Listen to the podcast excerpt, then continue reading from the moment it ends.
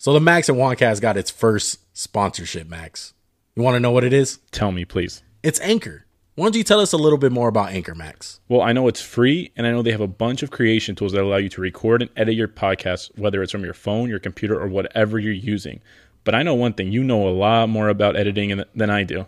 Yeah, most definitely, bro. I'm the one that steers this ship as far as edit wise. But what I like about it, I like that you can distribute your podcast automatically all in one place to Spotify, Apple Podcasts, and many more, like Google Podcasts. You can also make money from making your own podcast with no minimum listenership. It's everything you need in a podcast all in one place. Download the free Anchor app or go to anchor.fm to get started today. Link in the description, guys. He was fighting out of his weight class too. Debo got to be like 275. My man's Debo was like, what? Uh, what was his name? Uh, Butterbean. My man was the original. Red was like Manny Pacquiao. Come on, that's what I'm talking about. This man Red should have been dead. I mean, but Nate was kind of fighting out of his weight class too. Like Jake Paul, low key looked bigger than him. Well, I mean that's really hard. Nate's like five six. Hello, everybody. Welcome back to the Max and Juancast. I'm Max. Joining me is your boy Juan, back for week two, game two, whatever you want to call it. Let's do games. That way we can keep track and we'll go up to like game 1000, okay? I got you. Before we get into the serious stuff, I had a little quick hypothetical, and we're going to be talking about which knockout was worse Nate Robinson on Saturday or Red from Friday. I'm taking my boy Nate. You're tripping, dude. Debo was worse. Look, man, the way Nate got knocked out, my man literally got slumped. Like he literally got slumped. At least Red Red got up and at least like about what ten seconds. He definitely was down for longer than ten. seconds. It would have been a knockout in a real fight. I mean, airtime I give it to Red, but impact of the punch though, just spit like the way his legs were. Like you know you know you know what i'm talking about? How they show the replay you just see all the spit come out? That's how my man's nate was. Like it was bad. It was a tough look for my guy as max likes to say. Oh it was extremely tough look for my guy nate krypton nate well let me make my case for debo right? Or red there's nothing worse than watching somebody walk into a wood chipper Red knew what was going to happen, bro, and he went for it anyway. This man got lifted up off his feet, looked like Air Jordan, got knocked out, and worst of all, bro, he almost got his dad knocked out. I, what's worse, bro? Come on, like you know, you know Debo. Look, just for the sake of the argument, I'm not gonna say that Red was fake because it is a movie, but if that was real life, I'm not gonna lie. I think I'll give it to Red just because. I mean, the man went what at least a good four feet in the air. He was fighting out of his weight class too. Debo got to be like two seventy five. My man's Debo was like what? Uh, what was his name? Uh, Butterbean. My man was the original. Red was like Manny Pacquiao. Come on, that's what I'm talking about. This man Red should have been dead. I mean, but Nate was kind of fighting out of his weight class too. Like Jake Paul, low key looked bigger than him. Well, I mean, that's really hard. Nate's like five six. I mean, the bottom line is, I mean, shout out to Nate. He got knocked out. It's gonna be a tough week for my guy. That's all I'm gonna say. They're probably killed him in all the group chats they got. Oh my goodness, the internet was killing that man. Hey, oh my goodness. I never seen so many funny memes in my life. I want to see Jake Paul fight James Johnson, next NBA player. He can bring back the pride to the NBA after no, that. forget an NBA player. I want to see that man box an actual boxer. I want to see like since he's in the ring, he's out there, he's training, he's taking it serious. I want to see him at least fight an amateur boxer, and I want to see what he does. Yeah, I agree with that. He didn't look horrible. Like he actually looked like he knew how to box. Nate looked yeah like he didn't know how to do anything important. Nothing. He had his hands up. He looked like a fool. Hey, like, shout, shout out to ring. Snoop though, bro. Did you did you hear how good Snoop was on the commentary? Yeah, he was like he was like Nate, put your hands up, Nate. That was good, man. It was a classic, classic. But all right, let's get into some serious stuff. We're gonna start with some NFL this week, obviously. And the first game we're gonna talk about the Bucks versus the Chiefs. We got the GOAT Tom Brady versus the new GOAT Patrick Mahomes. Uh, for those of you that didn't watch the game, Kansas City does what Kansas City does. You know, usually they get a feel for the game and then they like explode one for like 25 points. Yeah, all the time. Yeah, that happened in the first quarter. And I don't know if you knew this, but this is a hot take. Tyreek Hill's really fast. Oh, I just found that out. Are you are you are you being serious right now? As a heart attack, dude. I don't know if Bruce Arian knows or Todd Bowles, but you cannot put Carlton Davis, who I think's a good corner, but he's not fast. Don't put him on an island. I mean, for Christ's sake, like at least put a safety back there for my man's. It wasn't even after the first one though. That's what was shocking to me. I'm like, okay, one time I get it. You think you can handle it, okay, but twice. I mean, what do you have? 200 plus yards in the first quarter, or in one quarter? back- should I say? He backflipped into the end zone. That's so disrespectful. I would have to fight him on site. That's some DeSean Jackson type stuff right there. Except you didn't fumble the ball at the one just for, you know, giggles. Oh my goodness. I mean, does this confirm that the Chiefs are the best team in the league right now? Absolutely. And I don't think we talked about this the last podcast, but just Andy Reid winning the big game, it just seems like it relaxed him. So now he can go to the playbook. He doesn't have to worry about people giving him crap for not winning one. Him and Mahomes look so relaxed out there, and it's scary, man. Yeah, Mahomes is Mahomes is amazing. He continues to amaze me every week. It's it's under pressure, it's throwing to the left, throwing to the right, off his back foot, guy in his face. It's not gonna matter.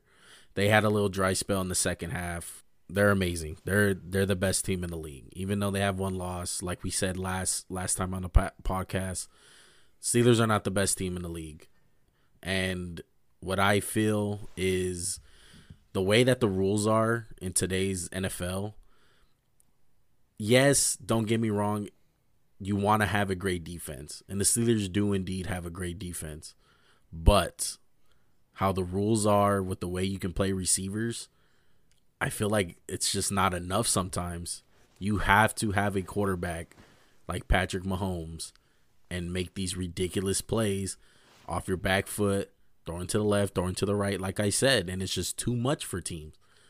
And they're just really hard to beat. Even if they have a great defense that's playing them. It would kind of be a fun exercise just to make a perfect defense to stop them. You know, without going overboard. You know, you don't get like 11 all pros, right? Yeah, I mean, the Buccaneers have the recipe to beat them. They have a good defensive line. That's the that's the best recipe to beat any quarterback. So that dry spell you were talking about, do you think that had more to do with Tampa's defense or the Chiefs letting the foot off the gas? I think it's typical Andy Reid. It's letting the foot off the gas. It's not showing your cards. It's it's typical Chiefs. The Chiefs have have these have these quarters or have these halves where they just explode and whether that's the first quarter, second quarter, third quarter or fourth quarter, they do it when they when they have to. And I don't I don't see much as far as throwing up the panic the, throwing up the panic sign and saying, "Hey, they went on this dry spell like the Bucks found something." No, I don't I, I don't feel like that at all. The Chiefs are the best team in the league until another team proves me otherwise. Is there anything the offense can do better in your mind? Honestly, the only thing I can think of is try to get the running game a little bit better. But honestly, the O line, you look at it, it's not outstanding names, but they pass protect pretty well. And that's the thing with the Chiefs. They they like to throw the running backs, they like to throw screens, and that's kind of their run game in a sense. That's them running the ball. They got Tyreek and Mecole Hardman, two of the fastest guys in the NFL. And would you say two of the deadliest guys with the ball in their hands? Yeah, and you can even throw in Sammy Watkins. I I'm not the biggest Sammy Watkins fan, but he's pretty good with the ball in his hands. Did you think? He's okay. I wouldn't say he's on the tier of the other guys. Obviously, I don't think you're saying that either. I'm just saying like even when they do the jet sweeps and stuff, like that's part of their run game, and it's scary. You see the whole defense freak out when Tyreek Hill comes in motion. That's something you have to play for. Every team, you have to play for it. Just him simply moving to the other side of the field is everyone has to be alert. Everyone has to be on their feet. And the defense has to shift. You have to. You have to react. If there was a wide receiver draft, would you take Tyreek number one? No, I wouldn't. I would. He would definitely be in the top three, but I wouldn't take him one. No. I think there's a case to be made for him going number one. I agree with you. I don't know if it's one, but just the fear factor with him is greater than anyone else because I think DeAndre Hopkins is probably better than him. But I think Tyreek's Tyreek strikes fear in the hearts of his enemies more than DeAndre. Most definitely. In a way, in a way, you can still game plan against them pretty good. With uh, you've seen Tyreek Hill get get locked down at times. There's times where he doesn't really show up. And I'm not necessarily saying like big games. He showed up in big games, but there's been games where you know he's no he's nowhere really to be found. But he still makes an impact. He's still he's still stretching out the defense. And like I just said earlier, just by him motioning, he's gonna affect the game. He's affecting the run game. He's affecting everything. Yeah, you're right. And honestly, I don't really have much more to say about the Chiefs. I just think it's crazy how Tyreek Hill's number two in receiving and Travis Kelce's number three. If those two guys finish second and third, has that ever happened? We might have to look that up. Mm, yeah, I don't think so. They're a lot of people want to say wide receiver duo. I mean, just bottom line, just duo in general on an offense. It's it's pretty amazing with a tight end and a wide receiver like that. And like you said, they still have they still have weapons. They still have Mecole Hardman. They have Sammy Watkins. Me and uh, me and Max are not the the biggest Sammy Watkins fans, but when he's the third best receiver on your team or second, that's still amazing. Oh, absolutely. And their fourth receiver, Demarcus Robinson, I like him a lot, honestly. Yeah, they got receivers everywhere. I mean, part of it, part of it is Patrick Mahomes. We do acknowledge that. P- part of it is Patrick Mahomes. But Tyreek Hill's a freak, man. He is a freak. It's it's crazy. Like those are video game stats, man. It's insane.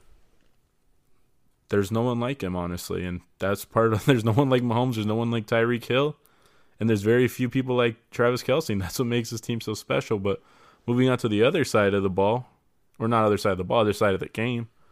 What'd you think of the Bucks? I mean, what is going on with Tom Brady? What is going on? I, yeah, he had 300 plus yards passing, but I feel like he's not driving the ball down the field. I feel like he has all these weapons and you kind of don't know who to throw it to. Mike Evans is obviously hurt.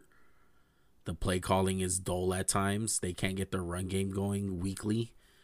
It's it's a problem. To me, what I really kind of came to realize, it was kind of a passing of the torch kind of game. I really do feel like that. I feel like it was a passing to the torch on who's going to run this league. And it's not going to be Brady no more. It's obvious. It's it's Patrick Mahomes. And with Brady having these problems and him being old as he is, it's it's concerning. It's very concerning. Absolutely. Honestly, two things stick out to me with the Bucks. For all their talent, their short passing game is not good enough. And they shouldn't be asking Tom Brady to make all these difficult throws he's not a young guy anymore. He's not Patrick Mahomes. He can't really buy time for himself. Let him dink and dunk and be surgical like he normally is. That's what makes me mad about Tampa. I don't mind Tampa at all, but I want to see a I want to see a better short pass game and like you said, get the run game going. They got a sledgehammer in Leonard Fournette. Ronald Jones is pretty good.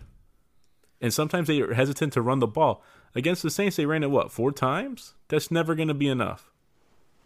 Yeah, part of the reason why they were down very early in that game, but I completely agree. I, I, I get what you're saying. Yeah, and they do need to run the ball. They need to run the ball a lot better. They have two great running running backs. Uh, I wouldn't say great. They have two really good, solid running backs. They have Ronald Jones and Leonard Fournette. Those are that's that's plenty. That should be plenty to be a really good running team. And the reality of it, I mean, you mentioned Bruce Arians. It takes it takes a long time to uh, not a long time, but a little while to get used to his offense. There's been a lot of quarterbacks that have came out and said that his system kind of takes a while to to get a grasp of. Um, Roethlisberger, Andrew Luck, Carson Palmer, and uh, you've seen what happened to Jameis Winston last year. Once you feel like Tom Brady has a grasp of it, they have a week like this where you think, oh, like back to square one. And that's a problem because right now, Tom Brady doesn't have time. That's what he doesn't have. He doesn't have time. He doesn't have time to learn the offense and come back next year. No, he, it's this year. It's all or nothing. It's obvious. They went in. They, they they went all in this year. They got Antonio Brown. They picked up Rob Gronkowski. They got what he wanted, and it's his job to get a hold of this offense. I 100% agree with you, and I'm not just agreeing with you because you're my friend or anything. It's just the truth. I would say Bruce Arians' offense is one of feasting or fa- like famine. And we've seen that with multiple quarterbacks, like Jameis last year. At times it was feast, and sometimes it was, oh my God, what is this? It's terrible. And part of that's on Jameis, of course. But I've never loved Bruce Arians' offense. I people say it's quarterback friendly, but it's not completely. I would say it's kind of like a misnomer.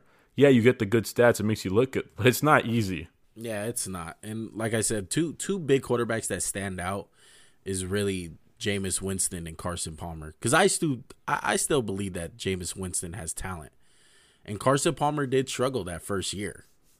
And as he got a hold of the offense, it's amazing when it works. It works. I, I like Bruce Arian, Arians as a coach. I like his demeanor. I like the way he leads, and I like his offense. But he doesn't have time right now. He doesn't have time, and I may be sounding really negative. I I I, I may sound like I'm a I'm a downer on the Bucks. The only reason why I'm gonna say this is because of one simple reason. It's because they're in the NFC, and the NFC NFC right now, excuse me, doesn't have any real big contenders. The biggest dog that they have is Green Bay. I mean, Green Bay is I Green Bay's up and down for me. It seems like every time they play a really good team, they kind of get exposed. And as far as the Saints, yeah, they're mismatched with the Saints. But it's going to be extremely hard for the Saints to beat them three times, don't you think? Well, history tells us that beating a team three times is no easy feat, and I can't remember the last time I seen that happen.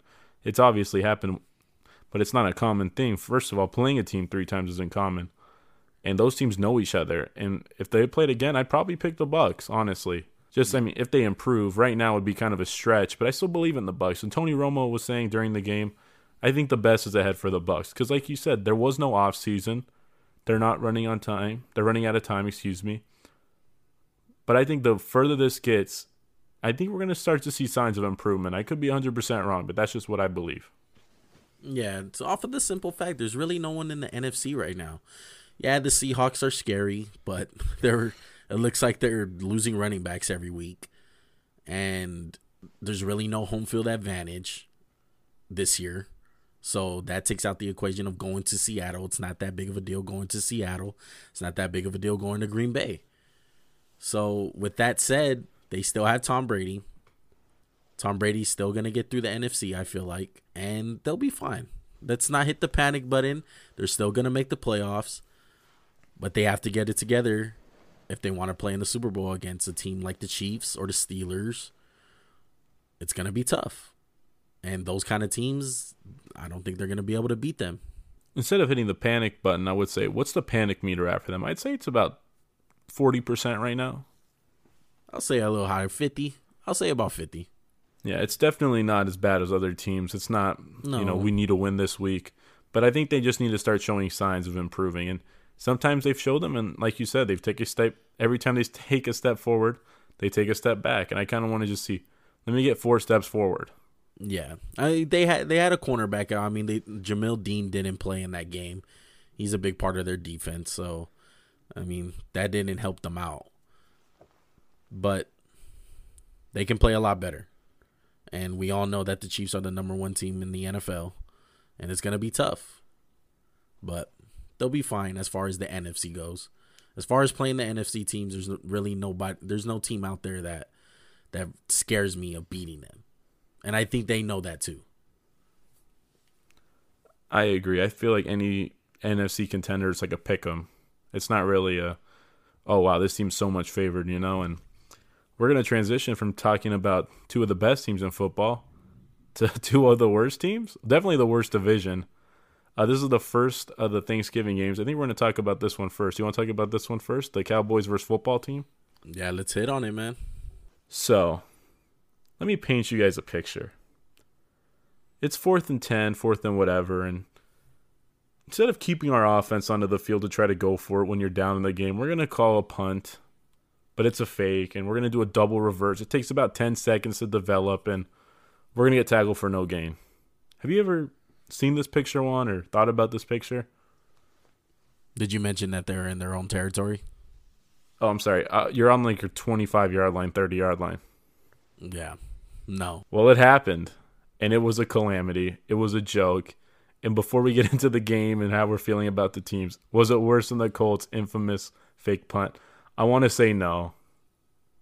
No, just probably just off of the impact of the game. This wasn't as big as a game as that one was, but it was still bad, very bad. And I would argue a worse play call because there wasn't no miscommunication on this one. That was the main problem with the Colts fake punt was miscommunication. This one was just being idiotic. It was straight up bad coaching, which brings me to my first biggest concern with the Cowboys and I think everyone else and the question that everyone should be asking is should should they have hired Mike McCarthy? Absolutely not. My man is used to getting massages on Thursday instead of going to practice, and he should have stayed getting massages on Thursday. This team is too talented to be this poorly coached. I know they lost Dak, but they look like crap with Dak. They still look like crap, and they've just been coached so poorly. That play call, that fake punt was literally the microcosm of their season. It's been bad coaching from day one. I hated the hire when it happened. And they should fire him at the end of the year. I, I don't think there's any way he keeps his job. What do you think, Juan? I don't think it's one of those situations where, oh, we lost our quarterback. I agree. The biggest difference right now is Dak is not there to bail him out. I think that that that obviously shows Dak has been bailing them out when they do get down. But I'm not a fan of Mike McCarthy. And I would agree with you like I just said, they shouldn't have hired Mike McCarthy. But I look at the other side of it and at one point where does where does the coaching stop being an excuse and you start looking at the players? What is it? Is it going to be the coaches every year? It's Garrett every year. It's Rod Marinelli. It's Mike Nolan. I mean, at some point, when are we going to look at these players that they got and the attitudes that they have?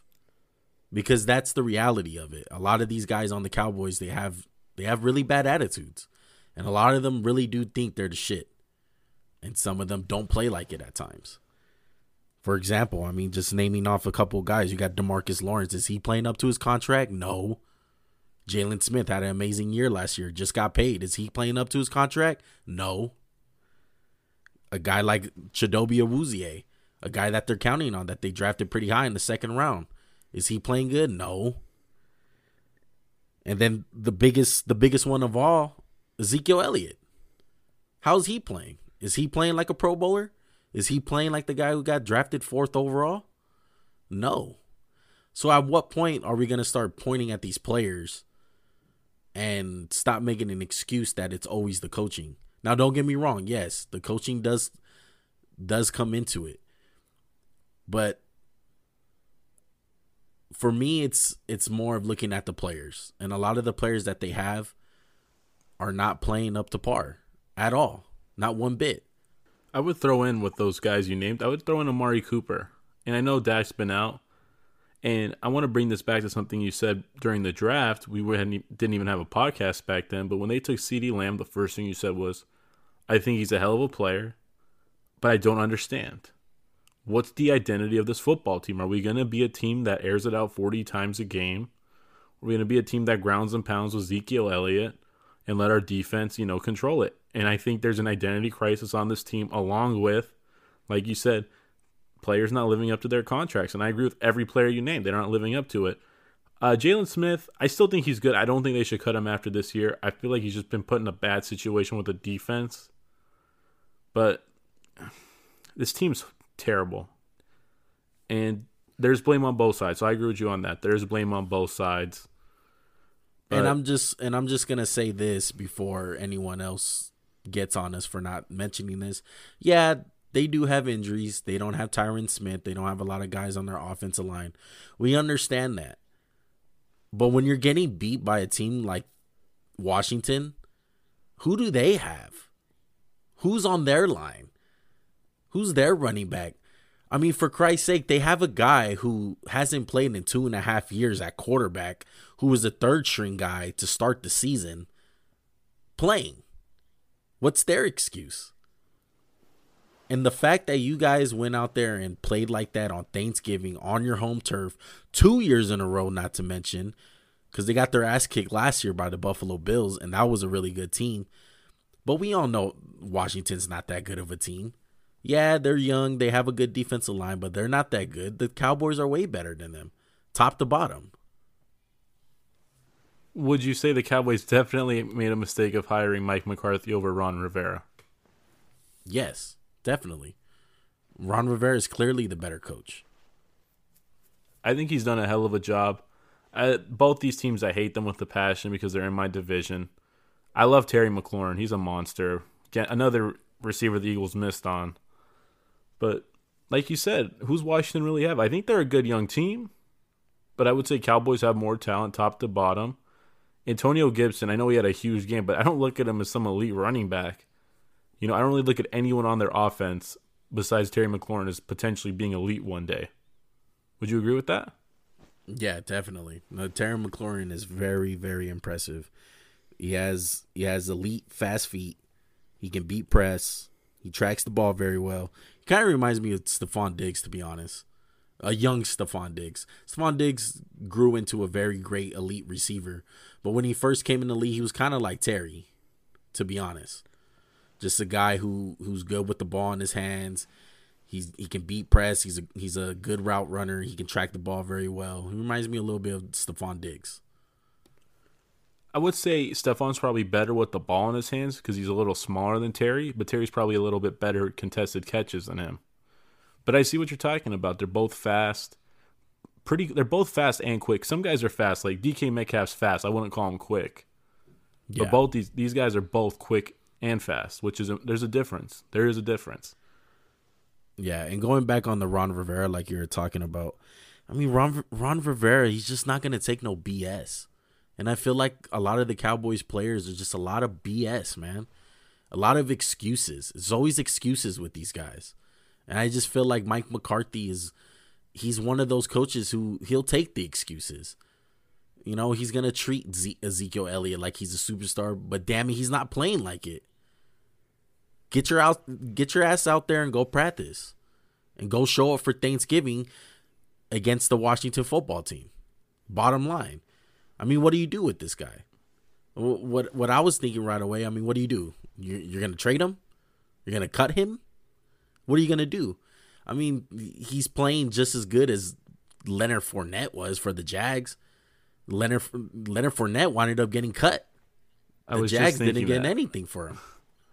I was just thinking that we hadn't talked about who reminded us of. Yeah, I was thinking the same thing. Leonard Fournette had a hell of a year last year. I would say he showed improvement as a pass catcher, and they cut him. I get he's a little bit of a problem child, but I wouldn't say Zeke's a Zeke's any better as like in the in the yeah, locker room Zeke or off the no field. Angel. exactly. So what's Zeke Elliott's value? I think he has value, but teams don't want to play like this anymore. Teams don't want to sledgehammer you 50 times a game. And I don't think Zeke has it anymore. He's lost a step. Yeah, he's lost. He doesn't make guys miss no more. I don't even think he's the best running back on his team. I truly don't feel like that. It's it's just mind it, it it messes with my mind because the Cowboys should be a run first team. It should be about Zeke. Because Dak Prescott is not that type of quarterback. Yeah, he throws for a lot of yards. It's more because they're down in every game. But they should be a run first team. They spent a fourth a fourth overall pick on this guy. They paid him before Dak. They paid him before Amari Cooper. He should be the guy you build around. You're paying this running back this money. Build around him. Be a run first team. Bottom line. I would say when Zeke first entered the league, he was a powerful back, but I wouldn't say he was Derrick Henry was going to just run over you. He was type of guy. He was shifty. He'd make a guy miss, and then he like destroy like a like a safety or someone, right? Yeah, he doesn't make guys miss no more. That's that's one thing I look at for running backs. If you're not making guys miss, you're not valuable. You're not you're not good. You're not elite. Because there's a lot of decent running backs out there who don't make guys miss, and they're just guys on teams. They're just guys who get the ball. Like Antonio Gibson, yeah, he'll have a couple good plays, but consistently he doesn't make guys miss. The guys I who agree. get paid make guys miss. Dalvin Cook leads the league in m- missed tackles. That's an elite back. All the elite backs have one thing in common: they make guys miss one way or another, or they have a lot of yards after contact, like Derrick Henry. And if you don't have those two things, you should not be getting paid like Ezekiel Elliott. Honestly, the only way I can really see this is cutting him because I don't think a team would trade for him. No one wanted to trade for No. Leonard Fournette. I mean, what are they going to get? You're better off keeping him at that point. Maybe restructure the contract, save some money. He's not. I mean, they have to that. pay Dak, right? Yeah, they they have to pay Dak. Speaking of Dak, what do you think Dak's record would be with this team? I think they're three and seven right now. They are three and seven right now. Excuse me. Would they be like four and six? Maybe five and five with Dak. maybe 500. It doesn't correct their defense. Their defense is still getting beat, like when Dak was healthy. And honestly, can we say one of their wins was a fluke in Atlanta? Definite fluke. Definite fluke. It was a they Well, maybe not a fluke, knowing that it's Atlanta, but you know, overall, it's a fluke. You know, yeah, Atlanta deserved to win that game. Bottom line. they outplayed them the whole game, and the last four minutes, Atlanta just did what Atlanta does: collapse. Sorry, Atlanta fans. We're not even going to talk about you this podcast because it's a sore spot for someone on the podcast. Oh man. Sorry. Going back on the on football team, uh, is this team gonna make the playoffs? I think they're definitely the best team in their division. I think they have the best path to get there because the Eagles are trash. That's my Eagles. Uh, the Cowboys are trash too. It's between the Giants and I almost said it. The football team. I almost said the other name. I wouldn't say I wouldn't say they are good. I don't have them beating anyone if they do make the playoffs. They need to find a quarterback. They need to find some more weapons if they want to compete for for years to come. One thing that's that's great about them and why they're in these games and why they're winning a lot of these games is their talented defensive line with Chase Young and Montez Sweat and Jonathan Allen, and they're they're monsters. To Ron Payne, Deron Ryan Payne, I mean- Kerrigan here and there. yeah, the, the the names go on. They're they're they're stacked. They're very stacked. They have a decent secondary. Their their linebackers aren't too bad. They have something to grow on. They have something to grow on with that defense. Their defensive line is is very impressive. So right now, I know you haven't really thought about it, but who who are you leaning towards taking for this division? We both agreed. Whoever wins this division, it's just wow, it's a crapshoot.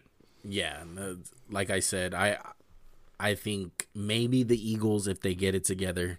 We we just We're finished not. watching. We're yeah, not. We just We're finished not. watching the game on Monday night. They just lost against the the Seahawks. It's probably not going to happen.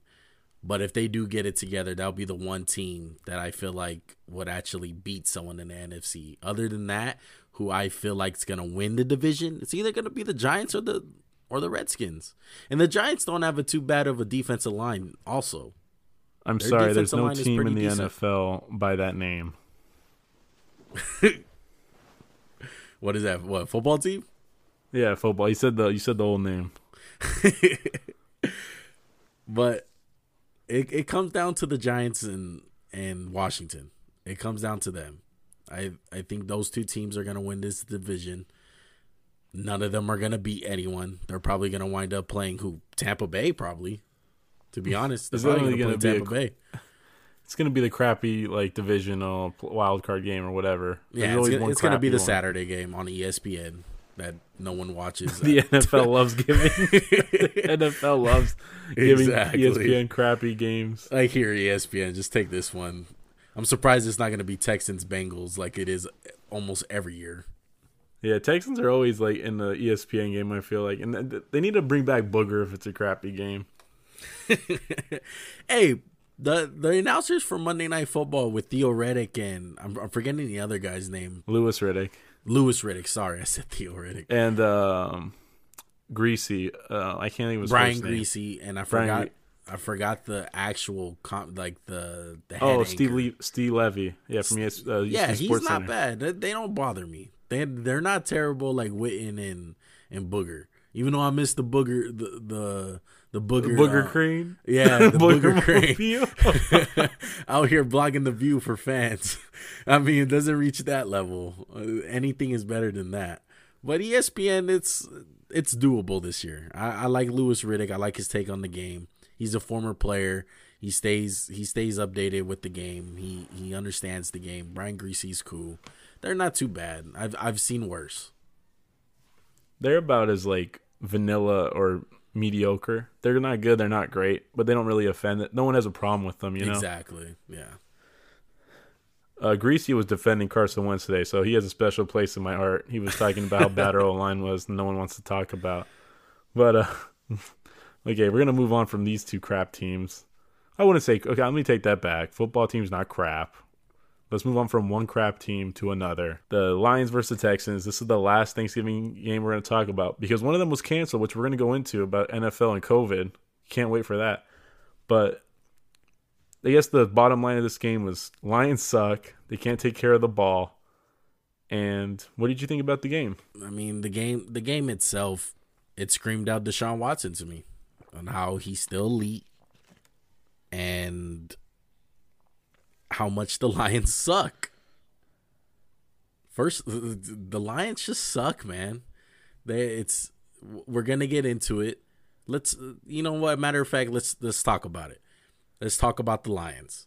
And Hey, let's end on a high note. Let's end on a high note. yeah, we got to end because can't I want to save that. Deshaun Watson for last. I want to save Deshaun Watson for last. So let's talk about the Lions. They did fire their coach, Matt Patricia, Matt Patricia, and their GM Bob Quinn. And their I, GM. I think Bob they're Quinn. both deservedly get fired.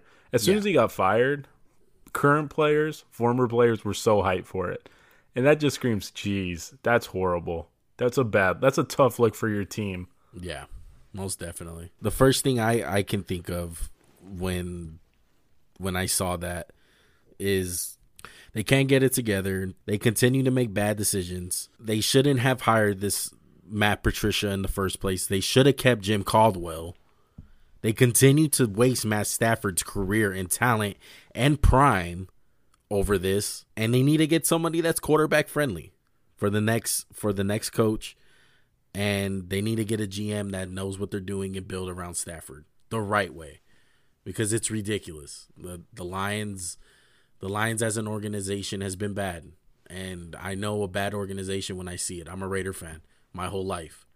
I know I know trash when I see it. And it all starts with the coaching and the general manager. That's the only way you're going to get better. And if those two guys are not on the same page, it's not going to work. It's never going to work. That was what I found weird was first of all the hire of Matt Patricia. They hired him and then his he was a great defensive mind in the Eagles. I'm not trying to just, you know, shout for my Eagles. They torched them in the Super Bowl. Torched them, And then they hired him because his defensive acumen. I get he was with Bill Belichick, but I never really thought he was the brains behind the defense. I thought he kind of took most of the credit from Belichick, or he got some undeserving credit. No, I mean, I'm not saying he's a bad defensive coordinator, but the truth is, I never thought he really deserved the head coaching job. And Bob Quinn, he was a bad general manager. They haven't really drafted that well in recent years. And like you said, they've absolutely blundered Matthew Stafford's career away. When Patricia got there is when he struggled because they want to just run the ball and be like New England. Well, that's not the strength of your team. I would say in the last 10 years, Detroit's been the worst running team I can ev- I have ever seen. And it's not even close. Yeah, it's amazing. It's amazing to see how bad they are at running back every year. It's they draft they draft these guys in the second, third round, fourth, fifth. They pick up Adrian Peterson. They just can never get a good running back. It's it amazes me, and it's sad, dude. It's sad because I love Matthew Stafford. I'm a big fan of Matthew Stafford. He's one of he's one of the most underrated players in the NFL, and he's underappreciated because he does a lot of good things. He's a great quarterback, and he he's showed it at at times it's just his team is so bad. His team, it all start like I was saying earlier. It all starts with the general manager. They just don't know how to surround him. Like they got lucky. They got lucky with Kenny Golladay. Kenny Golladay wasn't even a high draft pick. He wasn't a high free agent. They got blessed with Kenny Golladay. It's not like he they signed him like Marvin Jones. And Kenny Golladay is their best receiver since Calvin Johnson. And it's it like honestly what? goes back to Calvin Johnson, them not knowing how to build the team. Back then, it was just Calvin and Matthew Stafford. They've never built the team the right way. I honestly thought they made a mistake firing Jim Caldwell. I thought he got railroaded out of there. They were a solid team. I thought they overperformed every year they did good because they're not a good roster. They haven't been a good roster in how long? Uh, Thirty years. I would never have said Calvin's teams were that good a roster. They name, had like a good D line here and there. An elite they had a good player offense. besides Stafford on their team right now. In the last three years, uh, Darius Slay, maybe. I would. Maybe? I, I love Darius Slay, but I'm not even convinced he's like elite. I think he's really good. Nobody. They haven't had anybody. They haven't drafted well, like you said, and they've had high draft picks. They waste them on guys like Eric Ebron. Uh, man, I loved me some Eric Ebron boy back in the day, but yeah, he was a he's a bad draft pick, and he that's really fine. Was. And that's fine. Uh, you can. I'm. It's not even the fact that they drafted Eric Ebron. It's the fact that they drafted a tight end. Why a tight end? You're gonna draft the tight end, and I believe he went top ten. I think he was 10. 10? To me, if you if you draft the tight end at ten, he has to be the best tight end in the last 15, 20 years. And if he was that good, he would have went probably earlier, but he wasn't. He's a good NFL had, player. That's it. He had questions coming out about his hands, and those and those those questions were cons- like I would say they were right. He's never had great hands. He's always struggled with drops. And just to, uh, I love T.J. Hockenson, but that's an that's another draft pick on another tight end and it's not like their offense has ever been so pred like predicated on the like like tight end like it's George Kittle or something, you know. And it it's kind of funny to think about all the best tight ends of the last ten years. How many of those guys have been first round picks? Gronk second round pick, Kelce, I think was a fourth or fifth. Waller seventh round late. pick. And what was Kittle? Fifth, sixth, fifth, sixth, yeah. So, Mark Andrews. I mean, Mark Andrews didn't go that high. No, he's a third round pick. And you know what? Like OJ Howard, I loved him coming out, and I was saying this guy's an amazing prospect. I would almost, I honestly said I would take him pretty high in the draft, but clearly we were wrong about him. Yeah, and the history is not good. That's where analytics come in. That's where that's where your GM comes in. I I'm not a big fan of analytics, but sometimes they make sense like that. How about we look on how many tight ends have hit in the first round? You know, let's I, let's try to do our job to the best capable possible way. And honestly, think back about the last 10 drafts or so, how many tight ends have really hit? I can't think of any that comes to mind. And if they did hit, they hit very, very moderately, like like you said with OJ Howard. I just looked it up. 2010, Jermaine Gresham's taken first round, pick 21. Gronk's picked like 20 picks later. Yeah, let's let's just try to look at the first first round picks. Cuz our main point is you can you can find a tight end after the first round. Don't spend your draft pick on a tight end. So Jermaine so, Gresham, he's not he's not great. Longevity, yeah, he's been he's been good, but he's not anywhere near a first round talent. Yeah, you don't pick a guy top 10 or in the first round to be a serviceable starter. You want them to make an impact. And Jermaine Gresham was a good player, but first round pick, I don't know if he's worth it. Exactly. Who else you got in there? 2011, I didn't see any tight ends picked in the first round, but second round, Kyle Rudolph came off the board. And again, impact that's, player at a time. At one point, Kyle Rudolph was an impact player. and it wasn't like he was an early second round pick, late second round pick. That's a win in my book.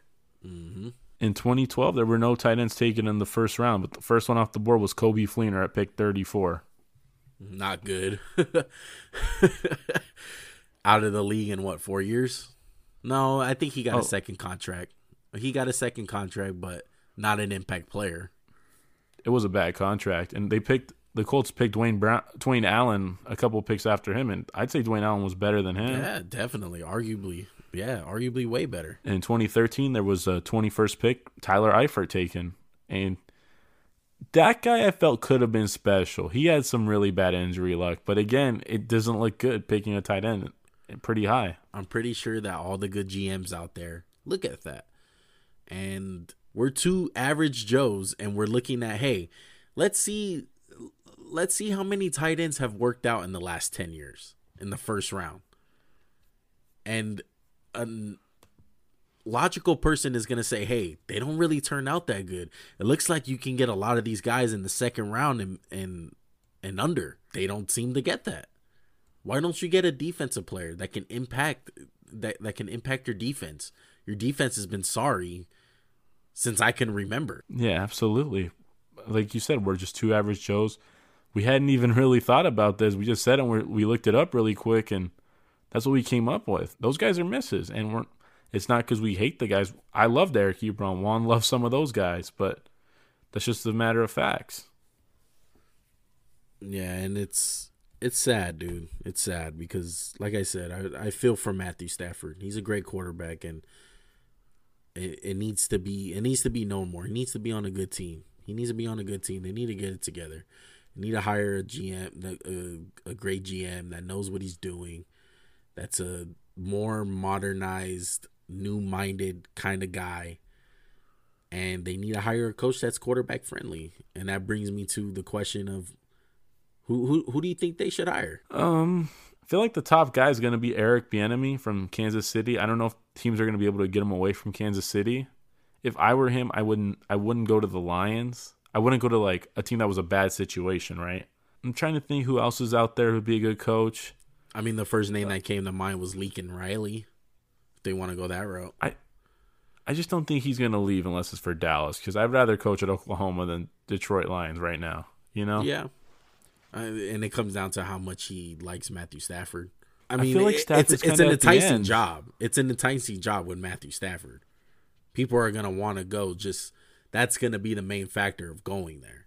It's gonna be well, we're gonna have Matthew Stafford, and how much do we believe in this guy? And I think a lot of GMs and coaches out there, they know that Matthew Stafford is good, so it's gonna be somewhat of a wanted place. It's it's a big job, yeah. It's, it has a lot of cleanup to do, but Matthew Stafford is definitely a positive in there on why a guy will come there. You don't have to draft the quarterback. You got Matthew Stafford under contract. Granted, he is a little on the older side. That's the only thing I could say is a negative about Matthew Stafford. But maybe you could say, hey, this isn't even my guy. Let's go out there and get somebody, you know? and you can get something for Stafford if you if if a guy does want to come in and do that, but I don't think you should. I think they should they should stick with Stafford whoever does get that job. Oh, absolutely. Teams would want him. I bet the Colts would take him over Philip Rivers in a heartbeat. Yeah, no doubt. This is the last piece of bad news involving the Texans and the Lions. Will Fuller has been suspended six games, and so is Bradley Roby for tested positive for PEDs. What What are your initial reactions? This, we hadn't even prepared to talk about this. We just saw it was breaking news right now. Eh, tough situation. Uh, I don't really. On their part, they didn't really do their homework. They didn't. They didn't be do their due diligence and trying to find out what's really in the stuff that they're taking because that's all that it comes down to. A trainer here, a trainer there. Hey, take this supplement.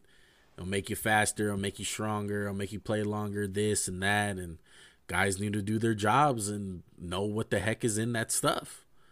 And that's what happened. It wound up being something that the NFL banned. And luckily, they're not a playoff team.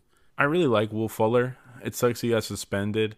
And I hope what Juan said is right that it was you know just a mistake. I took a substance I didn't know. I hope it's not the no, it was. where It, it was. He he Okay. posted. Yeah, he posted on Instagram that a big old long story about how it was a trainer who told him, "Hey, this doesn't have anything in it that's banned. Uh, just trust me." And he trusted him, and he he he had to bite the bullet on that one because the trainer was wrong, and he shouldn't have trusted him. He should have should have did his own research, and he should have known what was in there, and wound up biting him. it sucks. Will Fuller's one of the best young receivers in football, one of the best deep threats, and Bradley Roby he's a solid corner, but like you said, it's, it's they're not a playoff team. And honestly, if I were Houston, I would try to make a push for the playoffs because they don't have a first or second round pick, and you have Deshaun Watson, so I would make a push and. We're probably going to come back to this in another time just about what to do with Houston, but they're in a really complicated situation of do we win? Do we tank? We never think to tank, but they're in a weird place due to Bill O'Brien's great, great, great management of their cap and draft picks. I'll That's give it- sarcasm. I'll give you that because, yeah, because compared to what Bob Quinn did compared to Bill O'Brien is on a whole nother level. But he did do something that was great, and he drafted a guy named Deshaun Watson, who is freaking amazing. And I'm so glad that he's had this little stretch of games. In the last six games, he's thrown 14 touchdowns, zero interceptions. So he's been on fire lately. He's they've had a tough schedule. They start I mean, come on. They started off playing Kansas City opening opening day. They had to play Baltimore. They played Pittsburgh. They beat Jacksonville. They had to play Tennessee, who they lost to. They played Green Bay, who they lost to. They beat the Jags. They lost against Cleveland, who's a playoff team and then they've just mustered up two two straight wins against New England and Detroit, who are teams that they should be able to beat. And and it comes back to Deshaun Watson proving that he's elite. He's super elite, man. And I want to I want to get this off my chest because I know there's a lot of people who want to crown Kyler Murray and want to say, "Hey, Kyler Murray is the best young quarterback." And yeah, he's he's number one offense, all of that, rushing yards, fantasy, fantasy point getter, and all that. I get it. He's he's great, man. I love Kyler Murray, but it's way too early to put him better than Deshaun Watson. Deshaun Watson is amazing, dude. He's a lot of people want to forget about Deshaun Watson and forget that he has a bad GM, he has a bad defense, and he doesn't really have that many great weapons around him. I mean, he has Will Fuller. That's about it. Kenny Stills just got cut. Randall Cobb is a wash. They don't really have anyone. I don't even, their tight end is a no name. Their running back, who's David Johnson, who's part of the worst, probably one of the worst trades in NFL history for DeAndre Hopkins, who's washed. His offensive line is terrible ever since he's got there. And the guy still winds up getting it done. He made the playoffs last year. He's shown what he can do. He's obviously really good, man. He's a top 10 quarterback in my book. And he's better than Kyler Murray right now. I don't care how bad his team is. I don't care if he doesn't make the playoffs and Kyler Murray does. He's better than Kyler Murray right now. Honestly, I was gonna talk, but one just kept going and going and going. I don't want to interrupt him. Um, everything you said was right. I got some hot takes. One, Bill O'Brien did not do a good job drafting Deshaun Watson because, like, who wouldn't do that unless your name's Ryan Pace and you work for the Bears?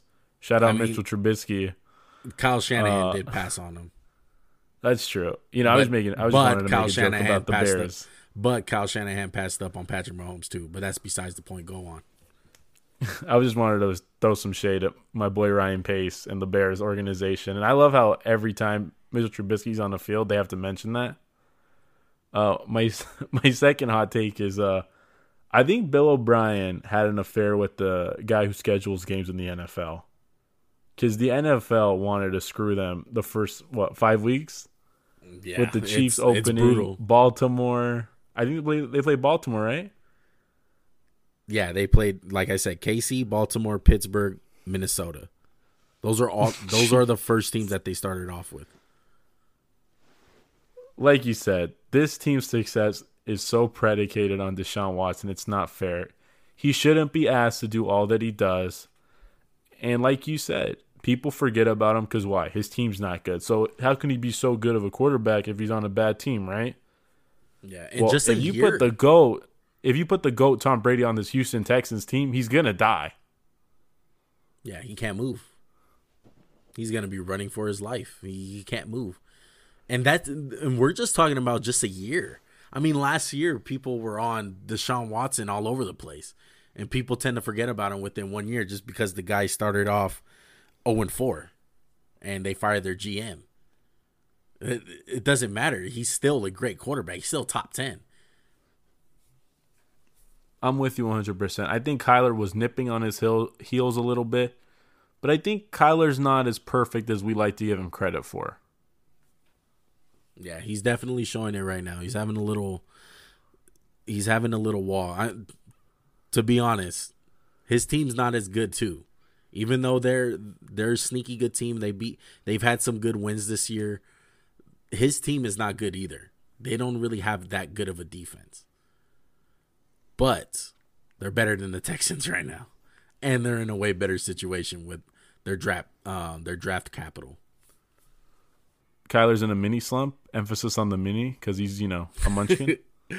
Yeah, definitely. The teams are starting to figure him out. Teams are starting to to learn his tendencies and learn their offense.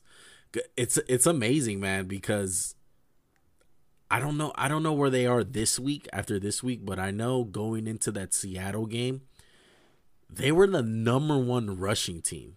And that's insane to me because Kliff Kingsbury when he first got there, his run game, the way the way that they run the ball, I mean, they're in shotgun every play. So their run game is not I formation, you know, ISO, a man on a man, hat on a hat type of run. And just because of Kyler Murray and how special he is and how much he's running the ball, they're number one in rushing. And Kenyon Drake is decent. Kenyon Drake has been getting it done for them. But I I feel like teams have been have been figuring them out. And it comes back it comes back to people people have to pump the brakes on this guy. Kyler Murray's amazing. I still think he's gonna be good, but let's just pump the brakes a little bit. He's still in his second year. There's still guys that are better than him, and that's Deshaun Watson. Just to put this in layman's terms, their run game, if you guys have ever played Madden, go to the shotgun and call inside zone. That's half their run game. And the other half is outside zone. Yeah, exactly. minus the Kyler keepers. I'm just saying to the running back. That's their run game. It's very similar to the Eagles' run game. I don't. I, I hate it. It's terrible. Sometimes I really wish they would get under center and just.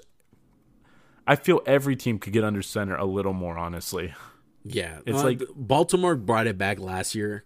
Uh, Jon Gruden's um, obviously always had it since since he's came back, but I feel like Baltimore really really started that last year with running the ball old school and hat on a hat, I formation up the gut, you know, type of runs where smash mouth football. yeah, smash mouth football. And to be honest, a lot of defensive coordinators forgot how to play against it.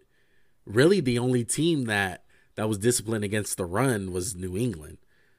And there was a lot of teams who were just they're not built they're not built to to beat the run like that. All these all these teams run with nickel packages half of the time. It's always a cornerback out there. So running the ball is a big advantage, but I'm credit to them. They've been running the ball this year really well. E- Even even without Kyler Murray rushing the ball, that helps them to be number one. But they've been running the ball solid, surprisingly. Yeah, I agree with that one. And you know, just to kind of wrap up with the rest of the NFL, uh, the Chargers lost to the Bills. Uh, it was a close game. Herbert played pretty good. Josh Allen played good. He had his typical Josh Allen moment where I'm gonna fumble and go just dummy mode. Bills are good. I actually in- like how they the both- driver's seat. Go I ahead. like Josh Allen. I think he's improved a lot. He's always been my boy since Wyoming. We'll see in the we'll see in the playoffs. He played good last year in the playoffs, but whatever. Not gonna bring up old stuff. The Giants beat the Cincinnati Bengals, and sorry, Bengal fans, this year is gonna be bad. And I just hope it's not next year without Burrow. Daniel Jones got hurt. Um, he did get hurt. I forgot about that. I don't think that's a killer to the to the Giants season because it's not like Daniel Jones is Peyton Manning in his prime or something. But it sucks. Daniel Jones is solid. I don't think he's a bust. I think he deserves another year. Yeah, he needs to learn how to hang on to that ball, kind of like Derek Carr today against the Atlanta Falcons. All right, you can cover that game. What happened? I have no idea, man. I was shocked. I was shocked. It's I don't know what happened. It's, we couldn't get the run game going, and Atlanta came out and punched us in the mouth and didn't stop. We got beat up like Nate Robinson, bro. Straight up, we got Oh, knocked. we got knocked the hell out on the on the floor like Nate Robinson. Atlanta Falcons were Jake Paul, and the Raiders were Nate Robinson, and we got beat the hell up. Straight up. And if they lose against the Jets, it's Well, don't, don't tease things we're, we're going to talk about later. But um, I will say, it seemed like last week kind of had a hangover effect on you guys. That's all I'm going to say. You covered it enough. yeah. uh the Panthers beat the Vikings. And really quick, let me preference this really quick. We don't watch every game from start to finish. I wish we could. I wish we had that time, but we always have Red Zone on. I have two games on my laptop, a Red Zone on the TV. So I'm constantly watching games, and one's the same exact way. Um, this Panthers and Vikings game was insane. Yeah, it was interesting. It was a really good game. Panthers choked. I'm sorry to say. They should have won the game. I thought when Chad Beebe muffed the punt, it was over. Yeah. But somehow the Vikings came back. Kirk Cousins, Dalvin Cook did the thing did their thing. And Dalvin Cook's so good. I know he didn't have a huge stat line. The he only had 60 yards, but he's a hell of a player, man. Completely agree. Second best running back to Derrick Henry, who beat the hell out of the Colts th- this week also. Oh my gosh. He had 114 rushing yards in the first half with three touchdowns. Hey, Colts, I don't know if you knew this. Stop him first. I was shocked. I think the Colts have a really good defense. And I would say if these teams played again, I would still have a tough time picking the Titans. It wouldn't be a easy decision for me. No, a big a big part of that was because DeForest Buckner didn't play. Um, that's a big part of their their defense. Nonetheless, they got demolished by Derrick Henry, and I agree with what you said. You, I don't care. I'm letting anyone beat me, but that guy. I'm not letting that guy go. Even in the fourth quarter, I don't care if they're down by 14, 10 points. I'm not giving that dude anything. I'm making sure I stop Derrick Henry. I'm doing a Bill Belichick, and I'm gonna say, hey, someone else beat me, because it's not gonna be Derrick Henry. Because that yeah, dude, I thought. it's sorry, it's, go, it's sorry. because that dude is ridiculous. Honestly, I know DeForest Buckner didn't play, but I didn't think it was going to be catastrophic. It just kind of proved how much he means to that team. I still thought they had a good defense. They're coached very well. I still think the Colts are a good football team. But this was a tough look for the Colts. And there's no easy way to say it. Yeah. Uh, moving and it, on. and it Go ahead. and it you have something? Yeah, and it drops them. It drops them in the wild card. Same thing with the Raiders, and the Browns. Man, uh, can we give some Bra- the Browns some love? Mm, I'll give them a little love. I They love their ugly. backfield. They went ugly, and they got a they got a cupcake schedule. Man, they still got a they still got the two New York teams on their schedule, who they're most likely gonna beat. Uh, it'd be poetic if the Jets are 0 and whatever and they lose to the Browns. It would just be so poetic. I think Cleveland's backfield is insane. Just keep giving the ball to Nick Chubb and Yeah. Kareem Hunt. Baker Mayfield is is struggling, and it's He gets managed. yeah, oh yeah, He gets definitely. managed. He says, he "Don't almost lose us the messes up the game for them every game. Really quick, how many commercials does this guy get? Way too many, way too many for the for the for the way. Bro, he I don't plays. see Patrick Mahomes on TV this much. Yeah, it's he has he has the the attitude and charisma for commercials. He doesn't play like it. That's all I gotta say. he doesn't play like it. I mean, He's I'm not trying to hey get your money, Yeah, but come on, my guy. yeah, way too many, way too many. I mean, they're good though. They look like they're in the driver's seat, man. They look like they're gonna make it. I I think they're gonna make it. Their schedule, their schedule is is very fav- favoring for them. They're they're gonna wind up making it. I don't see them making any noise though. I, I just the way that they win, they win ugly. Hey, they win, but they win ugly. I'll give it to them. They they're doing something right. They're taking advantage of of their schedule, and they haven't really played anyone. All credit to them, because you still got to play those games, even though they're winnable games. And it showed today, like like the Raiders, they're supposed to beat the Falcons. It don't happen. Stuff happens. You wind up getting blown out, and the Browns have been taking care of business. I got to give credit to the coaching. They've done a good job. They didn't even have Myles Garrett this game, and he's a monster, so he's going to help them. Moving on, they got a big game next week. We're going to talk about it later in the week. And we kind of teased this earlier about Kyler Murray, but they lost to the Patriots. They should have beat. They should have won that game. There was some bad refing down the stretch, but Bill Belichick coached the hell of a game. Cam Newton threw for I think 110 yards or whatever it was and they won. I don't know how happy New England fans are with Cam, but what were your thoughts? Uh, again, pump the brakes on Kyler Murray. And I completely agree with what you said. Bill Belichick still shows why he's still a great coach with or without Tom Brady. And they're a running team just like the just like the Browns, they're gonna win ugly and they're gonna concentrate on their defense getting stops and getting some turnovers and that's how they win. They get it done. And they have a shot. They're they're right in the mix with with the with with the AFC uh, playoff picture looking like it is, how the Colts and the Raiders losing, the Patriots it's not it's not far far fetched for them making the playoffs though, especially if they bring in that eighth seed. Oh, and real quick, I was wrong. Cam Newton didn't throw for 100 yards. He threw for 84 yards, and they won the game. Yeah, And like you were saying, I they're not dead. They're not dead at all, and I'd be scared to play them if they sneak into the playoffs. Moving on to another game in the division, the Jets versus the Dolphins. Shocker, the Jets lose again. Tua didn't play because he had a hurt thumb. It was cool to see Fitz magic. Dolphins are sneaky good too, and the Jets are the Jets. They're gonna get the first pick and mess it up. They're gonna take I don't know an edge rusher or something dumb. But I mean, there's not really much to say about this game. You got anything? no, nah.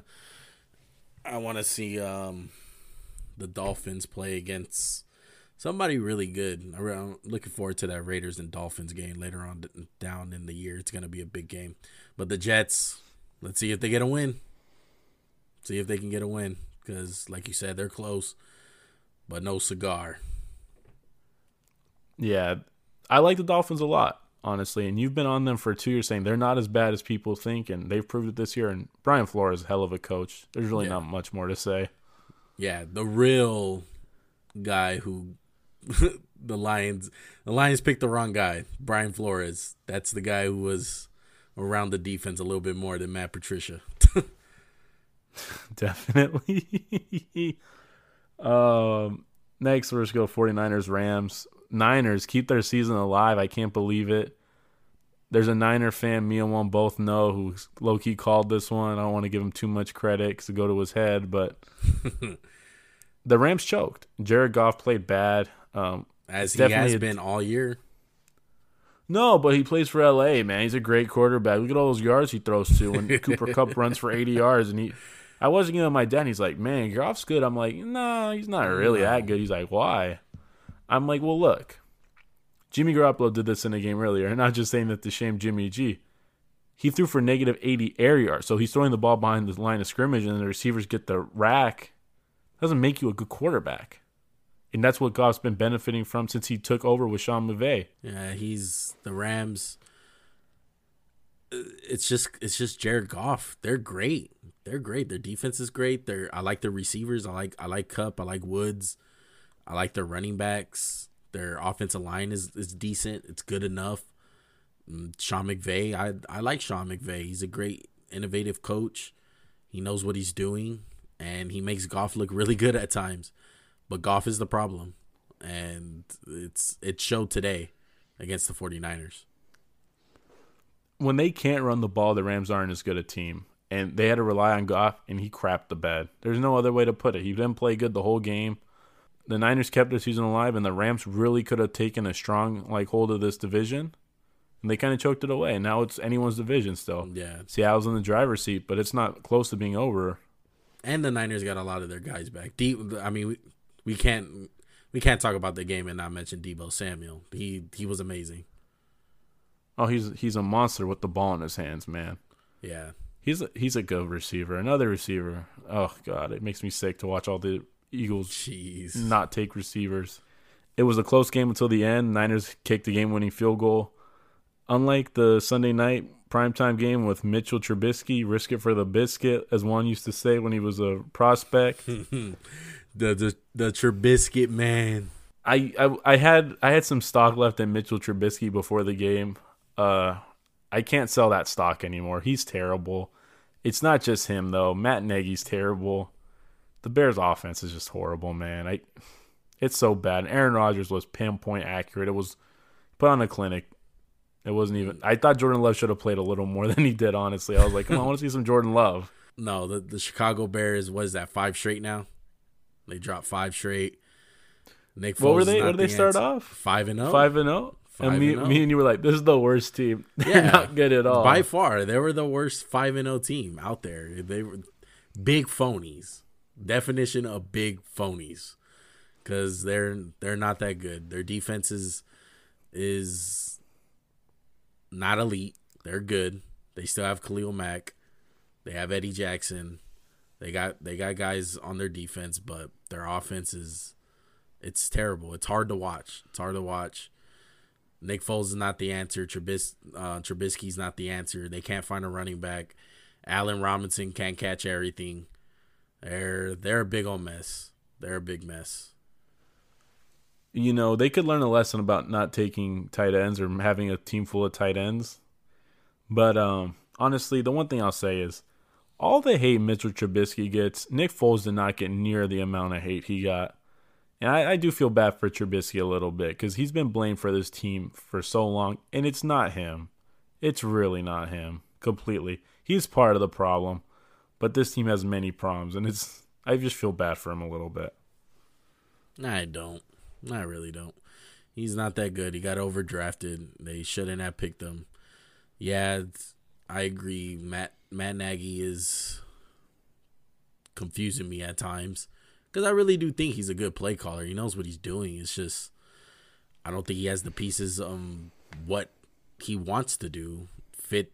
He doesn't have the pieces to do what he wants to do, and none none of them fit. And it's hard to watch. It's really hard to watch. Absolutely. Speaking of things that are hard to watch, my my Philadelphia Eagles just put on an offensive clinic against the Seahawks. We got 17 points, seven of them coming in garbage. I'm sorry, eight of them coming in garbage time when the game was over. And I I don't know if you saw you saw the play. Um, Travis Fulgham in zone. We're it's like 30 seconds left to throw a hail mary. He tips it to Richard Rodgers, and that was 80 of Carson Wentz passing yards in that one drive. It was so bad. Yeah, We're tough- terrible. Tough, luck for all my betters out there. oh yeah. Oh my God. Six and a half. Some guy lost like 500 grand. Yeah, Oof. It, it was tough to watch. The oh man, I feel sorry for you, man. It's it's tough to watch. It's it's just confusing. It's confusing to see Carson Wentz play like this. A lot of it is his mechanics are wrong, but what is this? His fifth year. It's just it's just odd that it's it's looking this bad. It's a, it's a combination of him. It's a combination of Doug Pederson's play calling. Your guys' defense is not that good. Um, the I combination actually thought with our injuries. defense. I thought our defense played great tonight. It wasn't them. It wasn't on them. I mean, we do two stupid things on defense a game. Like stop leaving Darius Slay on an island with DK Metcalf. Man, Stephon Gilmore couldn't stop him. Jim you're not- Schwartz, my guy. and we're just undisciplined. I mean, that's what it comes down to. I don't want to spend extra time on the Eagles because they're my team, but just to say, build off what you were saying, it's a combination of Carson Wentz is under constant pressure, and Seattle can't even rush the passer like that. And it's like guys are missing their assignments. We're like people don't know the play. It's and there's no playmakers on the outside. You've experienced a team with no explosiveness. It's tough. It is tough to be a quarterback for a team that has no one explosive on it. No, you know what's tougher for a quarterback? How about no, tell me. how about being on the practice squad and being called up last minute? You haven't even met the GM or even that the quarterback coach, and you get called up and you got to play an NFL game against the New Orleans Saints. What do you think about that? Well, first we're going to talk about the game, and it's going to lead into the NFL's COVID stuff, and it's a joke. Well, first of all, the game was a joke; it shouldn't have been played. The NFL literally taught them a lesson. Was like, you know what, your quarterbacks did something wrong, which I agree. They should have wore the mask, social distance, but the Titans had similar behavior earlier in the year, and they just didn't get, you know, the punishment. But honestly, the game was tough to watch. it was horrible on Broncos offense. Man, Taysom Hill wasn't that good. one for It was just a crap game. One for eight, one pass completed, bro. One pass. He I don't blame. I don't blame that guy. I don't blame that guy at all. No, not at all. It's just tough to watch, man. I mean, shout out to Tim Tebow. That's like some Tim Tebow stuff, man.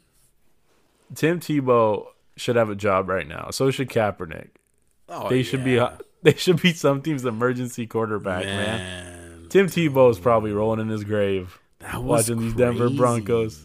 That was crazy, man. I can't believe they played him at quarterback. They were over here trying to play um Oh, the the Off- coach, the quality Yeah. coach. They tried to sign him, and the NFL was like, "Nah, sorry, buddy." Yeah, dude, that's it's just insane. It's crazy. I mean, the game they got blown out. I mean, obviously they had a wide receiver at quarterback. What do you think is gonna happen? The, the guy completed one pass. He completed more interceptions than completions. I mean, Yeah, he threw to the other team more. It's it- it was just to put it in perspective, for those of you who've played Madden, again, we're going back to Madden. Imagine you turn the throwing power to the quarterback to like 60. That's what it looked like. I he could put no mustard on the ball. it was it was so watch. bad. Was Yeah, I felt so watch. bad for the Broncos. I know you probably didn't because you hate them, but it was just like, wow. Yeah, But let, let's go into the COVID protocols. Like, let's just talk about it. Let's have a discussion. I think we both agree it's a, it's an absolute joke. Yeah, that's uh, it is a joke. I just feel like the NFL just keeps it pushing. I it's it's amazing how Wait, there's- are you saying the NFL don't care about the players? Oh, I know, shocking news, right? Boo boo boo boo boo. Like shocking news there. Yeah, Put in the laser sound effect. but yeah, it's they don't care. They don't, and it's it's a superstar. Uh, it's a team driven league because it's messed up that the Ravens got their game pushed back what three times already, and the Broncos. oh yeah, and it's a marquee day too. It's Yeah. Thanksgiving. Exactly. And they got their game pushed back as we speak right now. It got pushed back today again to Wednesday. It's it's a big old mess. It's it's really it's just really odd, man. They're it's obvious they're trying to avoid that that eighth um playoff team because they did say the next time where a team has to take a bye week, we're gonna add an uh, no no no no excuse me they even said if it comes down to a team not being able to play a game because of COVID and the team already had their bye week, they're going to add another playoff team and they're trying to avoid that. Which I don't know why. I don't know why. Not not even the eighth playoff team. It's just more of why not? Why? What's the big deal about the the Super Bowl being in March, Uh, or or later on in February? What's what's the big deal? Oh, exactly. it's not like we have fans coming. Oh, we have to push back all these reservations. There's not going to be fans. So what's the difference? Have two more weeks. Add another week to the season. Add two byes for the guys. They'll be fine. They'd love it. Why why the urge to keep pushing these guys and endanger people? Oh yeah, cuz they don't care. They don't care. Yeah, they're a big business. They're just gonna keep it pushing. That's what they're doing. They're just keeping it pushing. They're gonna do whatever it takes to finish this season. It's really stupid to watch, honestly. It's really dumb. It's dumb. I feel bad for the Broncos. And it's kind of pisses me off about the Titans. They were worse than these guys. But since they did it early in the year, it was a no big deal. Oh, it's all good. Yeah, they they got lucky that it was in the beginning of the year. Honestly, that's that's really all I have to say. If there's something you'd like to add, go for it. I just think it's a joke. The NFL proves itself to not care about its players, and they had they've had times where they could rewrite the narrative about that, but they don't care. They're just like, yeah, that's who we are. Yeah, they don't care. It's, it's just like it's just like them scheduling a Thursday night game and saying, "No, you're gonna play, man. I don't care if your body has been through a a simulation of a car crash. You're gonna have to play in three days." You know, it's it's crazy. So you're you're not a fan of Thursday night football. Not for the players. As a as a fan, I love it. I love that we have games on Wednesday and Thursday and Monday. I love it, but looking at it from the player's perspective, hell no, man. He's like I said, it's a simulation of getting in a car crash, dude. It's nowhere near enough time to to recover your body. Oh, I agree. I think Richard Sherman had a big gripe with him. That's when he tore his Achilles was on a Thursday night game, if memory serves me right. Yeah, I wish they could find a way to have the Thursday night game because I love it. I love it as a fan. They should have the Thursday night game for teams coming off a bye, and then they play on Sunday. So they get two extra days after the Thursday night game. That'd be the only way they should do it because it sucks to play Sunday then Thursday. Yeah. And it's not like the them- Thursday night games are ever good. They're usually crappy. They've been pretty good the last two years, but that's because CBS or not CBS, Fox has bought it, and I uh, I'm pretty sure they have a new deal with Amazon Prime, and all the games are on Amazon Prime. So they've been making an uh, an effort to make sure that the the games are good on Thursday. And like we said earlier, it seems like they give all the crappy games to ESPN on Monday Night Football because Monday Night Football is not the same. The Monday Night Football games are terrible. The best one they've had recently was what? Um Tampa Bay Rams. That wasn't that great a game. Yeah, it wasn't. I mean, come on. They, when you got the the Jets and the Patriots playing, it's kind of like, man, what a Stop. game. Stop making that. Stop. I don't want to see the Eagles play the Giants on Monday night. I don't want to see the Jaguars take on the Texans. And they always have like I don't know. They'll take uh they'll take like the um Bengals and they'll play the Jets or the Giants. It's like woof, jeez. Like come on, man. Well, all right, Max. You want to call this uh podcast? I want to call it a successful podcast. Yeah, definitely. It was a good one. We had some good topics, some good conversations, some great jokes. Yeah, the the Nate Robinson, my guy. That was a tough. I mean, after- man. Yeah, I mean, after this podcast, I'm gonna be reenacting that in my bed. So uh I'm ready. Definitely. But I want to thank you guys for joining us again. We appreciate all the love and support that anyone gives us.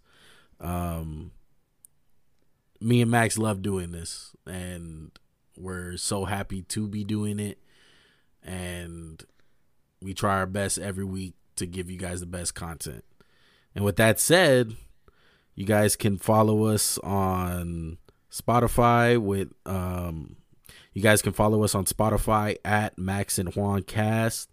Follow us on Twitter at Max underscore Juan Cast. And give us a rating on Apple Podcasts at Max and Juan Cast.